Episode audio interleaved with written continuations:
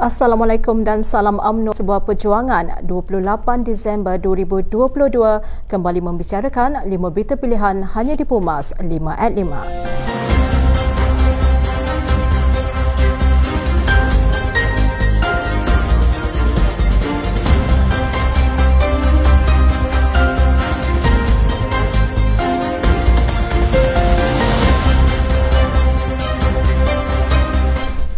Setiausaha Agung AMNO Datuk Seri Ahmad Maslan berkata satu perhimpunan agung khas akan diadakan semasa sesi perhimpunan tahunan AMNO bulan hadapan bagi membuat pindaan dua fasal perlembagaan parti.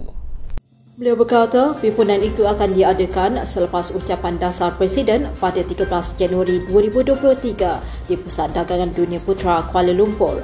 Notis perhimpunan itu telah diberikan menerusi surat bertarikh 13 Disember lepas kepada Ketua Bahagian, Setiausaha Bahagian, Setiausaha Wanita, Pemuda dan Puteri.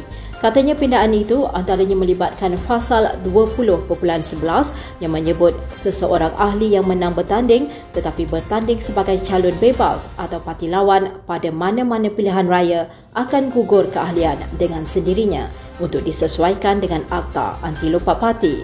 Selain itu, perkara lain yang dipinda ialah perlembagaan AMNO supaya meletakkan Ketua Penerangan AMNO bahagian sebagai automatik menjadi perwakilan dalam Perhimpunan Agung AMNO setiap tahun yang melibatkan pindaan fasal 8.4.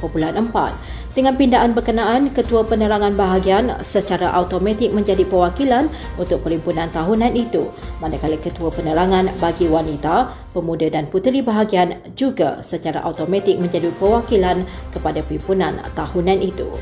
Presiden AMNO Datuk Seri Dr. Ahmad Zahid Hamidi berkata beliau akan menyerahkan kepada perwakilan parti pada pemilihan parti akan datang sama ada jawatan presiden dan timbalan presiden dipertandingkan atau tidak. Beliau yang juga timbalan Perdana Menteri berkata, sebagai pemimpin yang berpegang kepada prinsip demokrasi, keputusan itu perlu ditentukan oleh perwakilan. Jelasnya prinsip keterbukaan ini telah terbukti pada pemilihan 2018 yang lalu menyaksikan kedua-dua jawatan tersebut dipertandingkan meskipun cadangan daripada Pimpinan Agung AMNO 2017 adalah sebaliknya.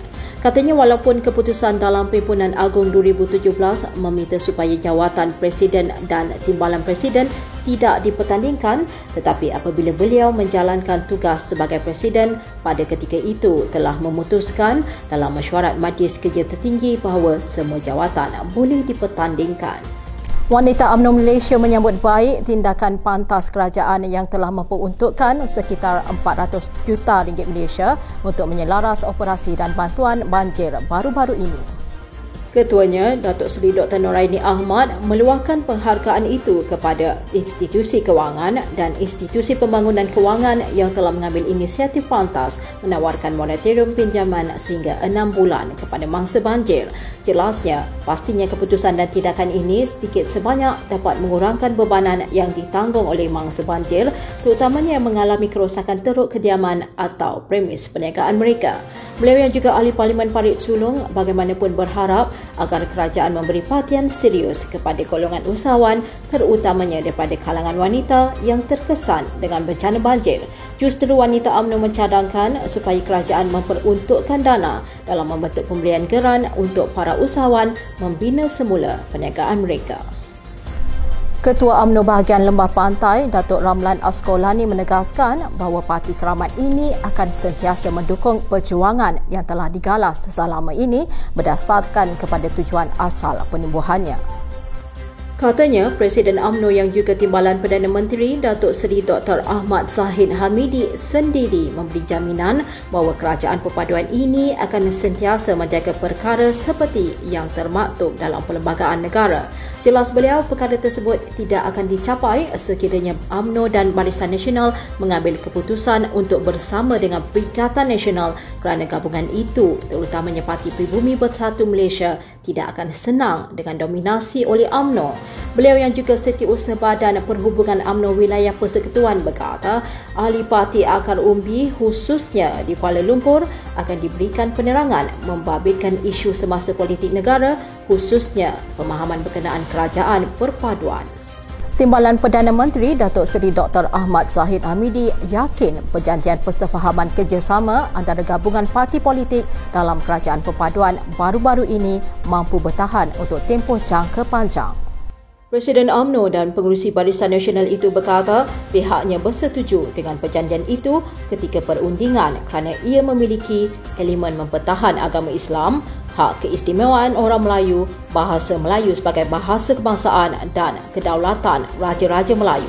Beliau berkata ketika rundingan itu dilakukan dengan Pakatan Harapan, elemen itu menjadi tajuk utama Barisan Nasional yang ingin memastikan bahawa perkara berkenaan tidak boleh dipetikai, malah harus dipatuhi.